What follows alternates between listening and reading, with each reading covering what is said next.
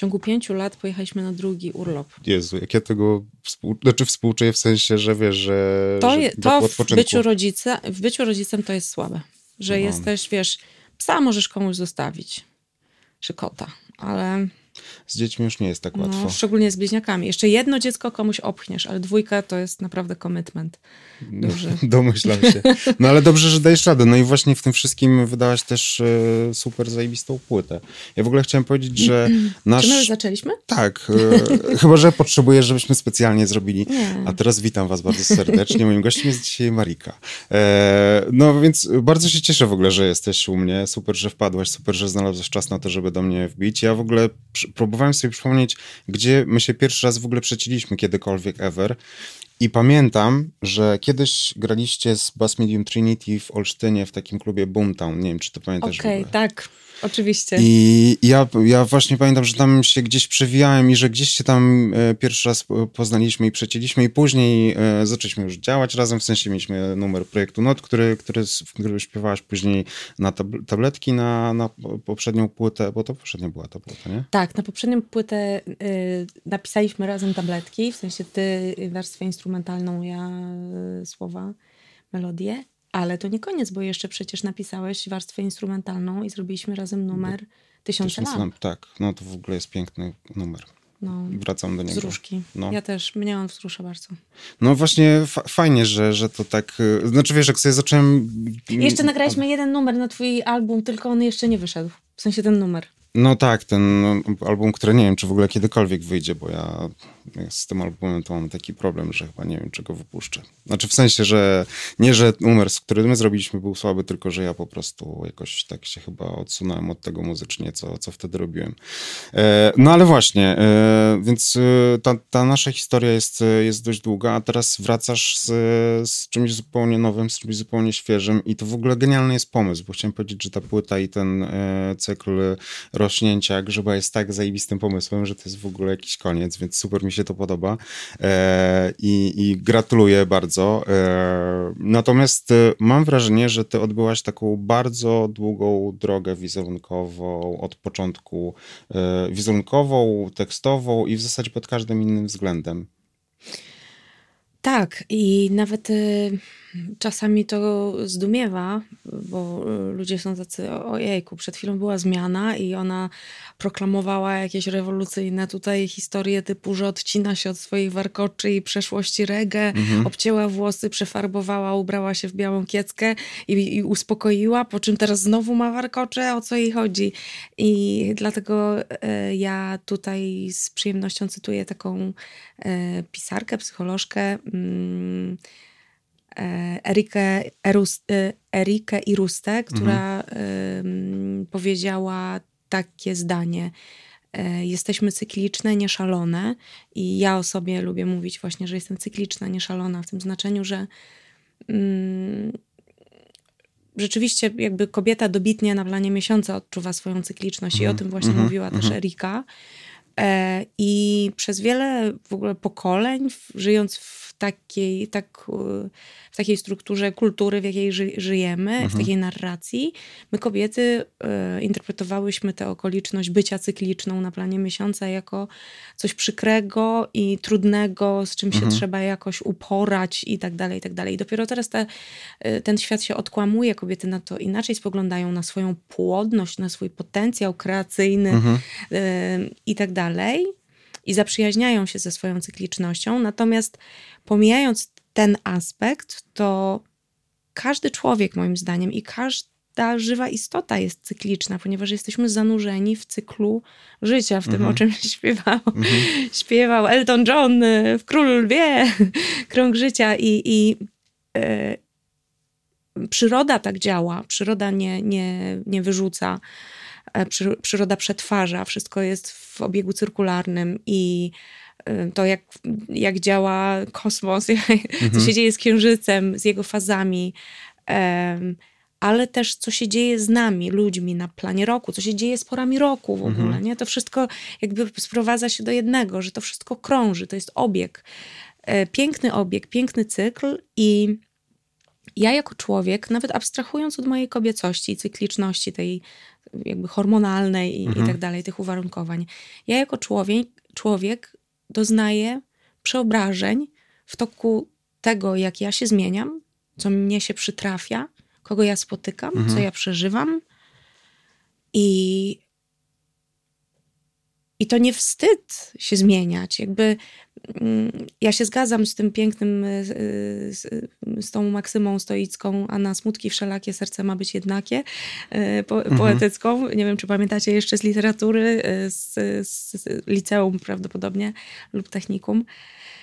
E, bo w podstawowie chyba jeszcze nam tego nie zapodawali, ale, mm, ale już człowiek nie jest w stanie być jednaki całe życie. Są pewne poziomy, które są u nas niezmienne, ale wszystko inne y, ulega nieustannym przeobrażeniom. I wtedy, kiedy obcięłam włosy i, Mhm. i byłam stonowana, bardzo potrzebowałam takiego, takiej rzeczywistości, takiej narracji, Mhm. takiej siebie. Odkryłam w ogóle taką siebie, bo ja przez całe życie, najpierw byłam dziewczynką, czwartą z miotu, Mhm. e, pięcio, e, pię, pięciodzietnego, która bardzo chciała się przebić e, najpierw ku atencji rodziców. Mhm. Um, słyszałam wielokrotnie w dzieciństwie, nie popisuj się, dlatego Mhm. teraz wystrzegam się tego jak ognia. Nigdy w życiu moi synkowie tego ode mnie jeszcze nie usłyszeli. Mam Okej. nadzieję, że się ugryzę w język. Em, bo pamiętam, jak mnie to wtedy paliło. Paliło mi to poliki, jak mnie to wtedy bolało. E, ale y, być może to też, jakby nie jestem na to zła na rodziców, ani, y, ani rozżalona. Kiedyś był, model wychowania był zupełnie inny, No tak, więc jasne. Jakby rodzice dali mi tyle y, dobra i miłości, ile byli w stanie i było tego bardzo dużo. Jestem za to wdzięczna. E, ale być może to również mnie tak wysterowało, że ja na tę scenę pobiegłam, nie? Mhm. żeby jakby właśnie się popisać, y, doświadczyć tej atencji.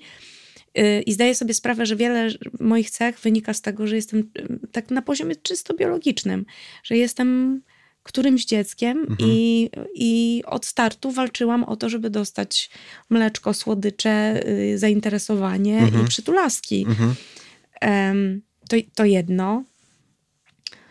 Em, potem byłam nastolatką i młodą kobietą, która funkcjonowała w bardzo wielu swoich systemach przetrwaniowych, Mhm. tłumiła emocje i kreowała się na wyjątkowo silną, taką chłopczycę trochę. Mhm, Ja mhm. też muzycznie weszłam w taki męski klub i w tym męskim klubie zaciągnęłam bardzo szczelną zbroję bycia właśnie taką nietykalną, Mhm. bardzo silną, przebojową, e, wyszczekaną, wygadaną i nie wiadomo jaką. Mhm.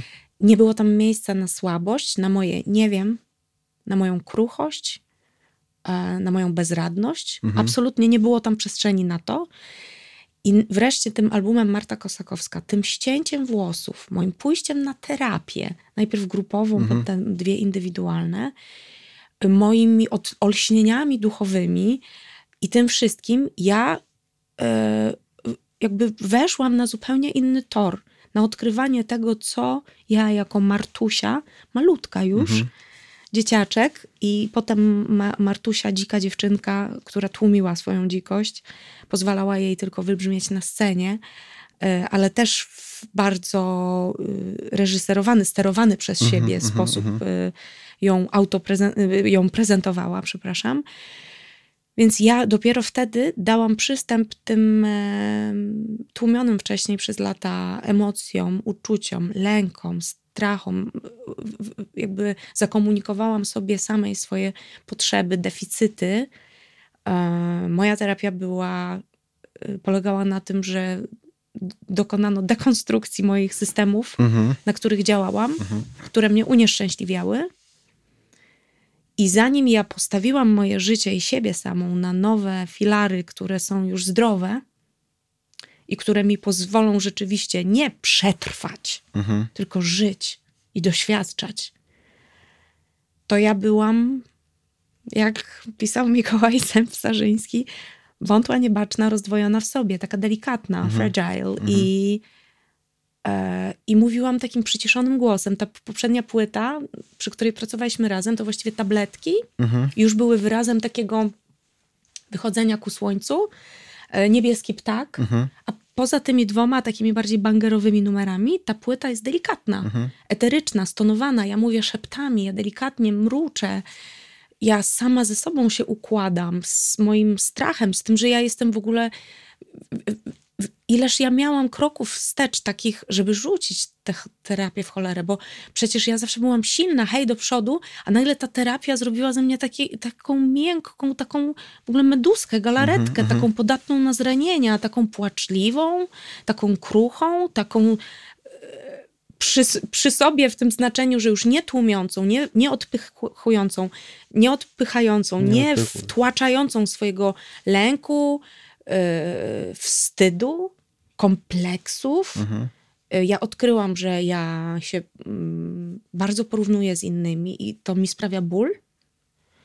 Em, a w tym biznesie to jest y, jakby powszechne Mhm. i jest szczególnie, i szczególnie jesteśmy na to wystawieni, że, że jakby jest iluś tam artystów w formacji, szczególnie jeśli jesteś artystką kobietą, Mhm.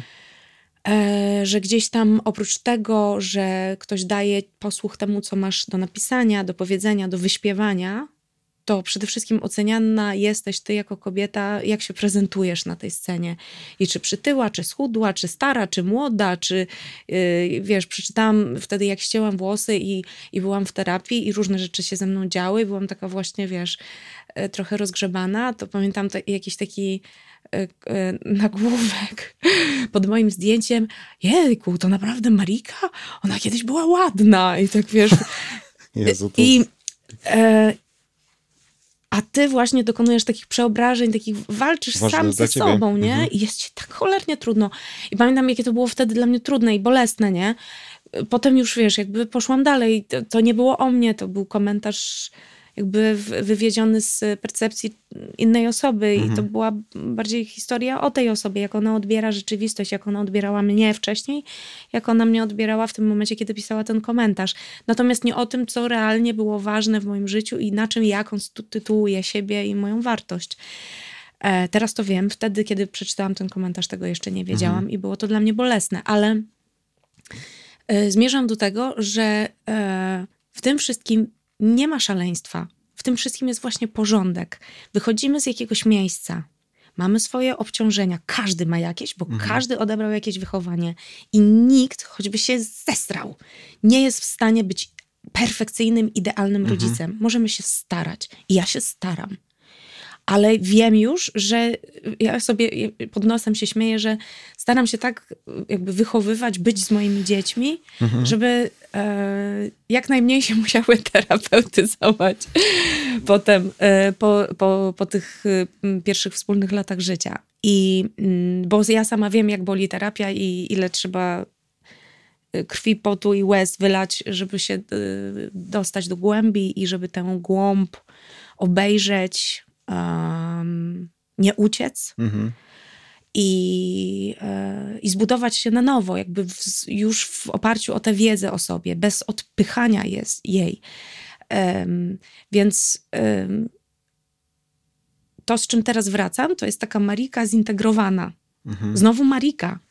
Bo ja się już, bo ja konstytuując Martę Kosakowską i będąc właśnie w tej terapii, ja miałam taką fazę, że to wszystko, ta Marta właśnie, to był taki, he- przepraszam, ta Marika to był taki hegemon, taki, taka gliniana jakaś, jakaś maska, taka forma, w której ja byłam tam krucha, delikatna i niedopuszczana do głosu. I teraz ja tamtą płytą właśnie postanowiłam dać, dojść do, do głosu tej Marci, Martusi po prostu, temu człowiekowi w środku, który nie chce już udawać, że jest nie wiadomo jak silny, że jakby ma słabości też i delikatność.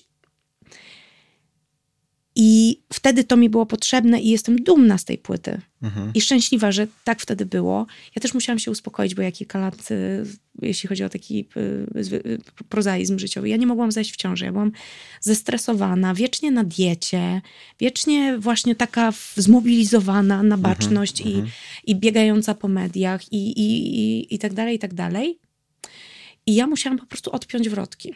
Musiałam się uspokoić, pojeść trochę masła, pójść na terapię. E, nie być perfekcyjną Mariczką. Mhm.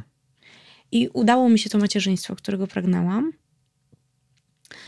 E, kurz opadł po terapii.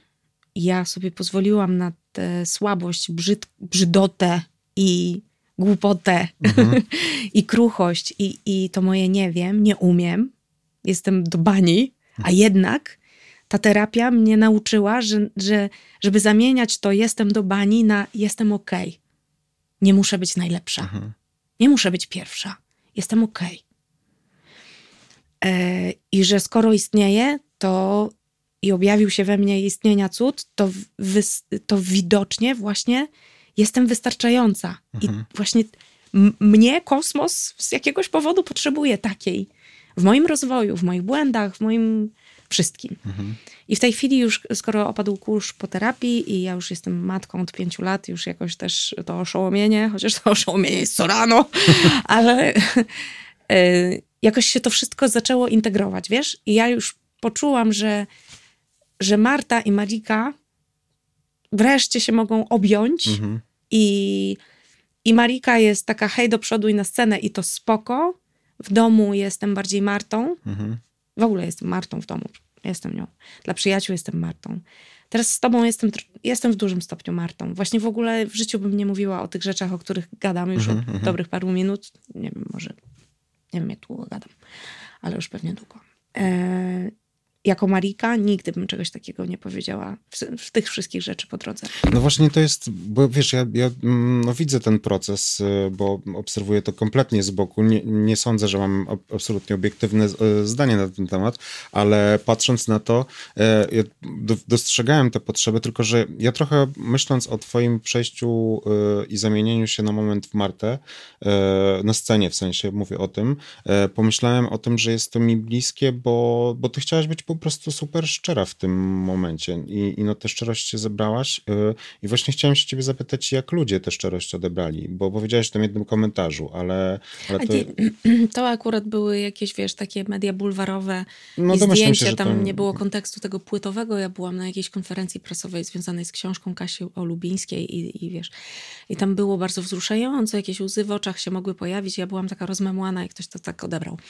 Ale jeśli chodzi o płytę, to ona została bardzo dobrze przyjęta. Przede wszystkim, słuchaj, y, Pewnie też to znasz i doświadczaliście tego y, wielokrotnie jako Xanax, y, te tasiemcowe kolejki po koncertach. Mhm.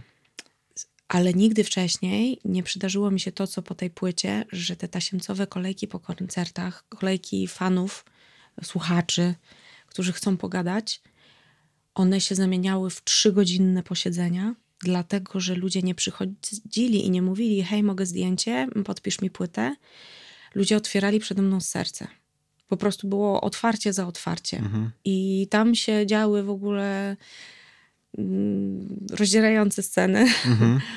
po koncertach, po tej płycie, e, mm, pamiętam, wiesz, opowieści ludzi, którzy przychodzili i mówili, że pomogłam im przetrwać na przykład stratę, bo e, czyjś mąż popełnił samobójstwo i, y, i ta dziewczyna właśnie przyszła, że gdyby nie twoja płyta, to byłoby mi znacznie ciężej, że mhm. jakby pomogłaś mi przetrwać ten najgorszy czas. Um, pojawiały się też głosy, że też kogoś odwiozł, odwiodłam, że jakby pomogłam temu komuś, kiedyś się konfrontował z myślami samobójczymi, mhm. że jakby um, to jest dla mnie onieśmielające, w tym znaczeniu, że wiesz, ja, ja piszę piosenki, ty piszesz piosenki. Um, I robimy to, ja to robię głównie dla siebie. Mhm. E, jasne, że fajnie jest wejść na scenę i mieć z tego sos i, e, i żyć mhm. przyzwoicie, nie? Że jakby mieć od pierwszego do pierwszego e, i zajmować się tym zawodowo. To jest w ogóle super. Natomiast jakby inicjalnie, kiedy zaczynam pisać piosenkę, to w ogóle tego kontekstu nie ma. Ja piszę piosenki autoterapeutyczne, bo mhm. po prostu coś się we mnie wyrabia i ja muszę to jakoś przeprocesować. Nie będę ze wszystkim, zresztą już teraz nie jestem w terapii, więc nie, nie mam takiego, wiesz, gorącej linii telefonu, mhm. żeby opowiedzieć o tym e, komuś, chociaż mogłabym zawsze, oczywiście, ale oczywiście przegaduję e, temat z moim szczupakiem, czyli moim partnerem, mhm. moim mężem. E, ale nie we wszystkich tematach mam w nim, w nim partnera. Bo, e, no bo też jakby on percypuje świat z innej perspektywy, z męskiej bardzo. On jest takim bardzo męskim mężczyzną mhm. i I dla niego też moja mm, transformacja, taka ku, w ogóle moje odkrycie feminizmu i transformacja ku kobiecości, która się w zasadzie dokonała dopiero na, no, w łonie tej terapii i w macierzyństwie, bo ja wcześniej nie ceniłam tego, że jestem babką. Mhm. Ja starałam się być bardziej facetem, tak szczerze. Mhm. Mimo, że wizerunek miałam taki raczej sexy no tak. w, i w ogóle, wiesz, warkoczyki i tutaj goły brzuszek, talia i w ogóle, to jednak ja starałam się być takim no, chłopakiem, żeby było wiadomo, że nie można, żeby nikt nawet nie próbował mnie zranić, bo ja mogłabym tego nie przeżyć. Mm -hmm,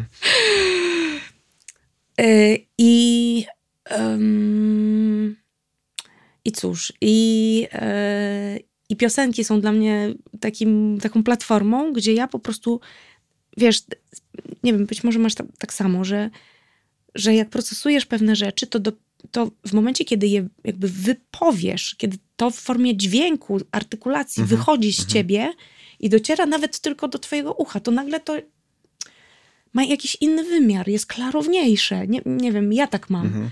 I, e, I dla mnie pisanie tekstu jest formą właśnie przeprocesowywania też rzeczy, które mnie przekraczają, e, które sama muszę sobie jakoś ułożyć olśnień, odkryć, um, zmian we mnie. Um, no, um, więc feedback na tamtą płytę był bardzo w porządku mhm. i piękny, ale nie taki, że hej, yo, jesteś na rapie i graj wszystkie festiwale, tylko bardziej y, o Boże, to jest dla mnie bardzo cenne i, i dużo ci zawdzięczam. Mhm. I y, ja jestem jednak mało biznesowa. jestem, jestem ideowa i dla mnie ten feedback był najcenniejszym, co mnie mogło spotkać jako twórczyni. Znaczy myślę, że to wiesz, to no, absolutnie fajne w momencie, kiedy robisz coś, gdzie dajesz ludziom kawałek siebie i ludzie ten kawałek siebie przyjmują i wiesz, biorą pod swój dach i, i tam mhm. to trzymają. Ale to jest, to jest mm, niesamowita w ogóle y, rzecz, bo ja na przykład mam y, takie poczucie, że ja się w pew na pewnych etapach swojego życia siłowałem z wieloma rzeczami i robiłem je zupełnie nie tak, jak powinienem był je robić w, w tamtym czasie. Rozumiem, że ty nie masz takich odczuć po zrobieniu tej płyty, że to jest właśnie błąd, że traktujesz to jako część, e, która jest twoim procesem po prostu w całości. Tak. Super, no bo to jest właśnie. Ja mam, ja mam takie wrażenie, że odbiorcy oczekują od artysty, że on będzie zawsze robił już to samo po prostu. I znaczy wiem, że to trochę jest nieuniknione, że to tak po prostu działa. Natomiast e, problem właśnie polega na tym, kiedy artysta chce się rozwijać i chce te zmiany w sobie zaprowadzać, i e, odbiorca nie jest na to gotowy, no bo to nie jest to, z czym się, do czego się przyzwyczaił, e, obcując z danym artystą. I to dla mnie jest na przykład strasznie problematyczne. Ja mam z tym wielki kłopot, że, że tak ludzie odbierają muzykę i że jak chcesz się e, mm, pojawić w nowej odsłonie, to że to niekoniecznie działa tak, jakby człowiek chciał. Tak, ale jest też paradoks taki, że z jednej strony to ch, chyba Morwuła o tym rapowała, że chcą, bym się zmienił, jednocześnie się nie zmieniając. W tym znaczeniu, że oczekują od ciebie, że, że będziesz jakby spójny, taki sam, taki jak ciebie zaszufladkowali, a jednocześnie w momencie, kiedy się nie rozwijasz, mhm. kiedy dajesz ciągle ten sam produkt, mhm. tylko w jakimś y, nowym przewrocie, ale jednak no tak. to rynek cię wypluwa w gruncie rzeczy. Wy, wypadasz z obiegu, moim zdaniem, że bez mhm. rozwoju nie tylko nie ma ciebie jako artysty, jako człowieka, wiesz, zapadasz się w siebie, w sobie, ale yy, zniechęcasz, ale też prędzej czy później rynek cię odrzuci, wydaje mi się, tak, nie wiem mi się wydaje, że są oczywiście te, takie dinozaury tam sprzed 40 lat, że od nich rynek nie oczekuje żadnej zmiany, że tak jak oni tworzyli wtedy, to oni już ma, będą tak tworzyć, a i takich ludzie będą kochali, mhm. bo, bo dawniej zaskarbili sobie wielki, wielką atencję i miłość. Ale widzę po wielu formacjach w sumie i artystach, którzy zaczynali wtedy, kiedy ja. Mhm. I oni wydali na przykład pierwszą płytę, ona spotkała się z sukcesem. Drugą płytę sukcesem. Potem trzecią taką samą i już zniżka. Mhm. Czwarta już w ogóle pies z kulawą nogą, nie, nie chcę tego słuchać. Mhm. Więc widzę że też, że to, to nie jest droga. Absolutnie.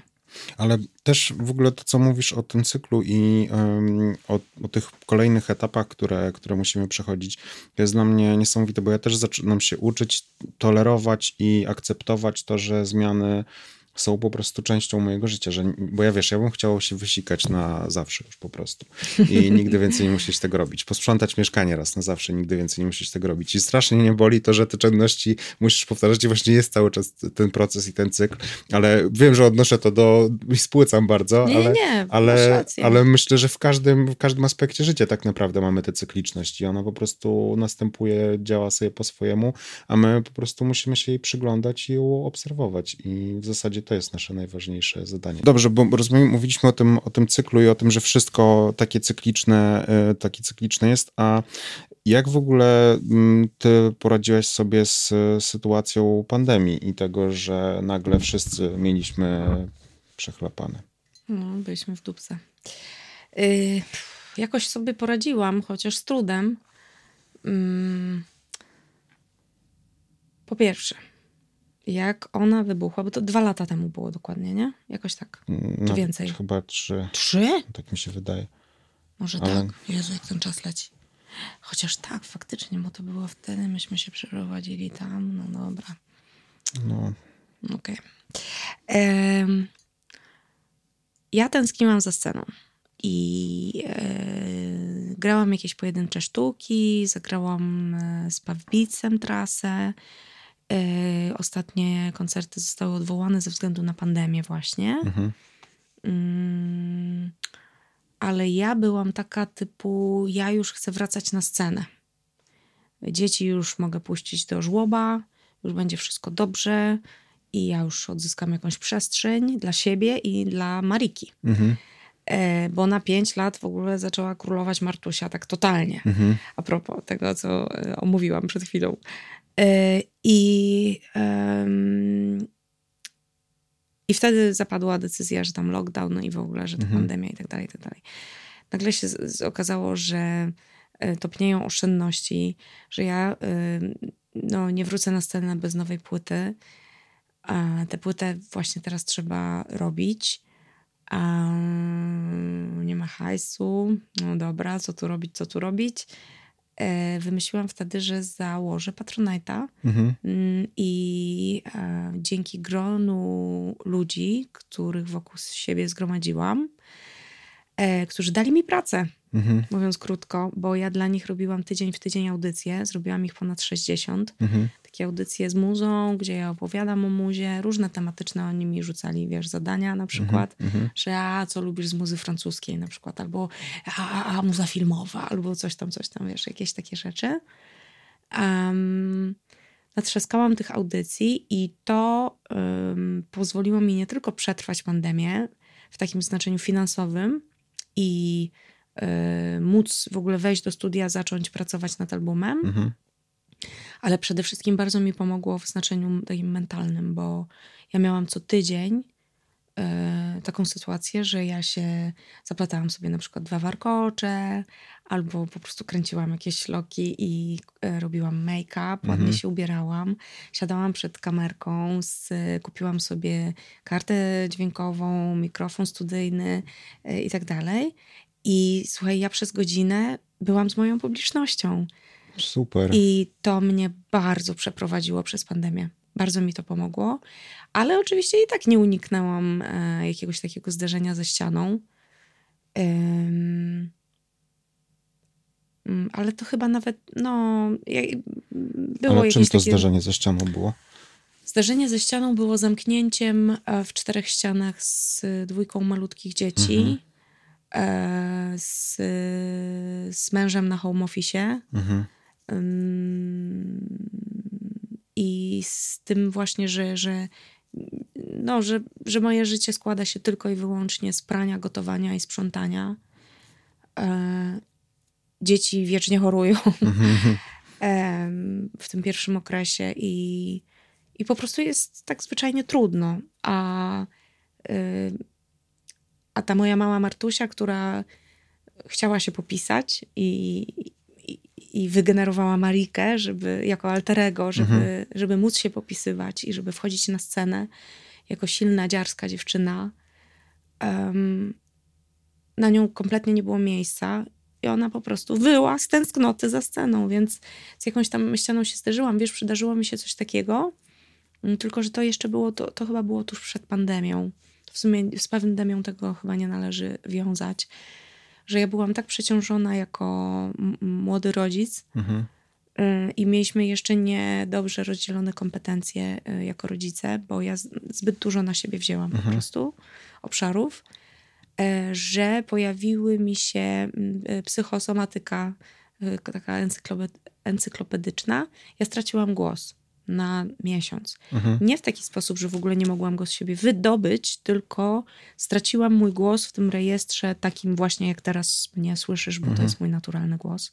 Ja mówiłam cały czas tylko takim heroj, histeryczną górką taką, że w ogóle tego, tej, tego środka, tego właściwego głosu w ogóle nie było. Ja byłam cały czas taka, mhm. dlatego, że miałam zaciśnięte gardło i dlatego, że po prostu moje ciało krzyknęło albo coś zmienisz, albo, albo nic nie zaśpiewasz. Mhm. I że jakby y, rzeczywiście odebrało mi to ciało bardzo mądre, któremu jestem wdzięczna, y, to na czym mi najbardziej zależało, i, mm, czyli głos, i to, co uważam, że jest cenne i co jest warunkiem mojej obecności na scenie, którą kocham.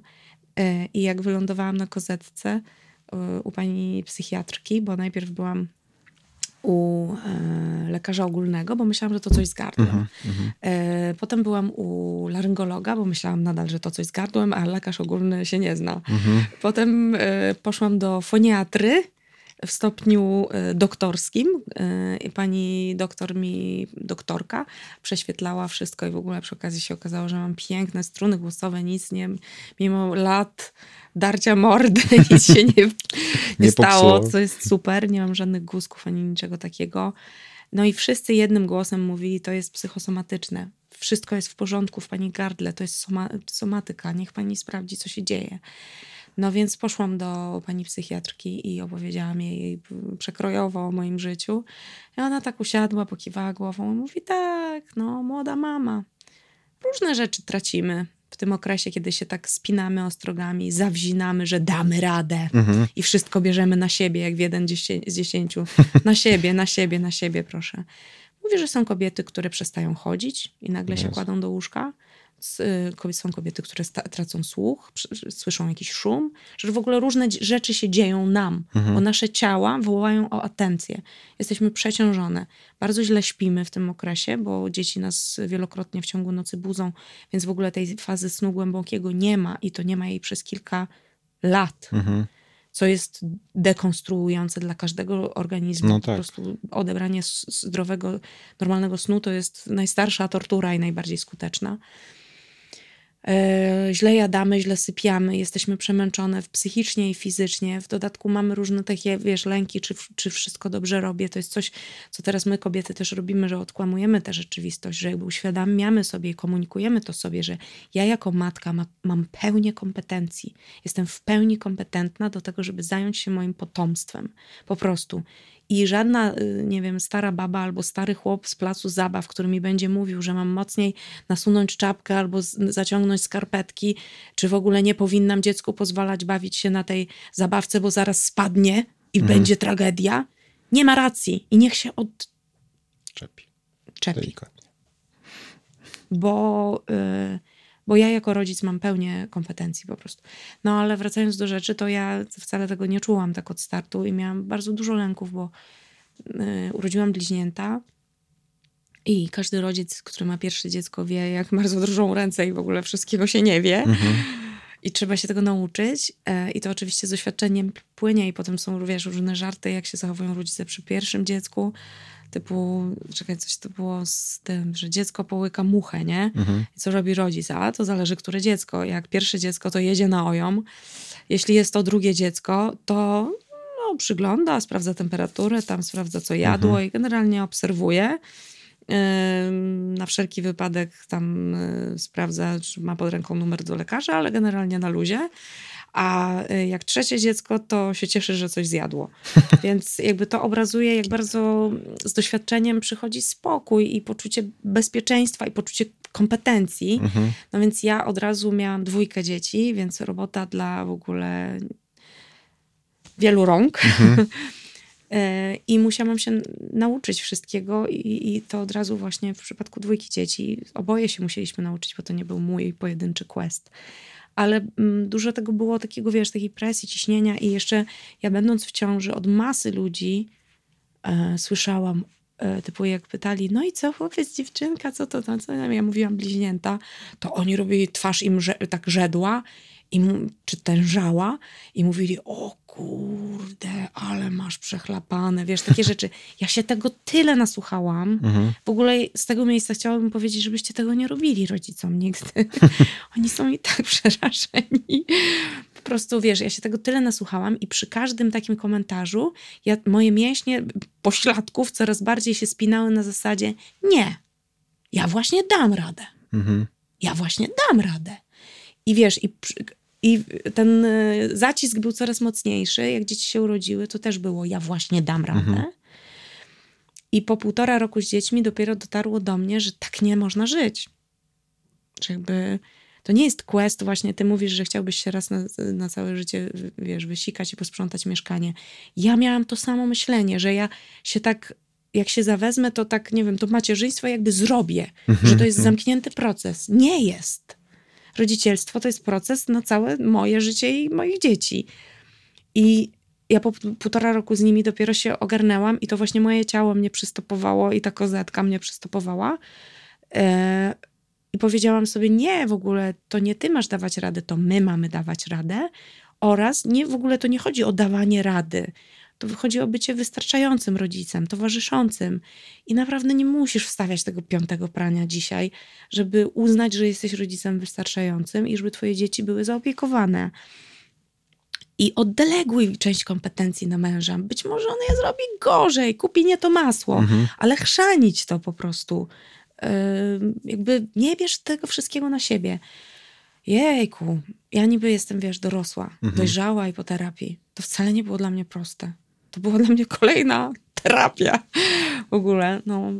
W każdym razie e, pandemia mm, była dla mnie łatwiejsza dzięki temu, że miałam matrony i patronów mhm. i taki, wiesz, regularny kontakt e, co tydzień, godzinny z ludźmi, którzy, mm, wiesz, jakby dokarmiali tę Marikę i podtrzymywali jej życie. O tak. Ale wiesz, bo to wydaje mi się, że było dla wszystkich taki, to był dla wszystkich taki moment, gdzie wszyscy trochę przerażeni, przerazili się tym, co się nagle wydarzyło, ale też mam takie poczucie, że po tej pandemii wszyscy jakoś sobie mimo wszystko poradzili, że wiesz, że ja mam takie poczucie, że y, ludzie są super elastyczni, że naprawdę do wszystkiego są w stanie się dostosować i dopasować, żeby przetrwać, po prostu przeżyć i, i wyewoluować z tego w jakąś, y, nie przejmuj się, jak się tam poruszę. E, więc, y, więc no tak, to jest super ciekawe, o czym mówisz, bo ja miałem dokładnie to samo, że też wydawało wydawało mi się na początku, że sobie z tym nie poradzę, a potem nagle się okazało, że jednak. Plus jeszcze, y, jakby abstrahując od tęsknoty za koncertami i tak dalej, ja ten czas y, poświęciłam na, na pisanie płyty i kończenie nagrywania i, tak, i, i, i tym podobne, ale y, w takim kontekście szerszym jakby składam e, wielkie kondolencje i hołd wszystkim tym, którzy jakby stracili bliskich i, e, i straciliśmy dużo ludzi. Mhm. To jest fakt obiektywny.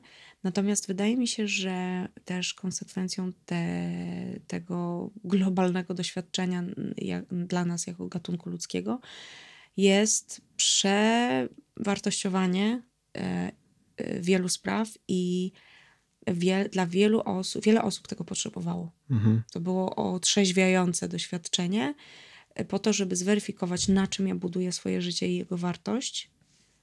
E, skoro życie jest tak kruche i, i wirus może mnie zmieść z planszy, mhm. to co jest de facto ważne? Mhm.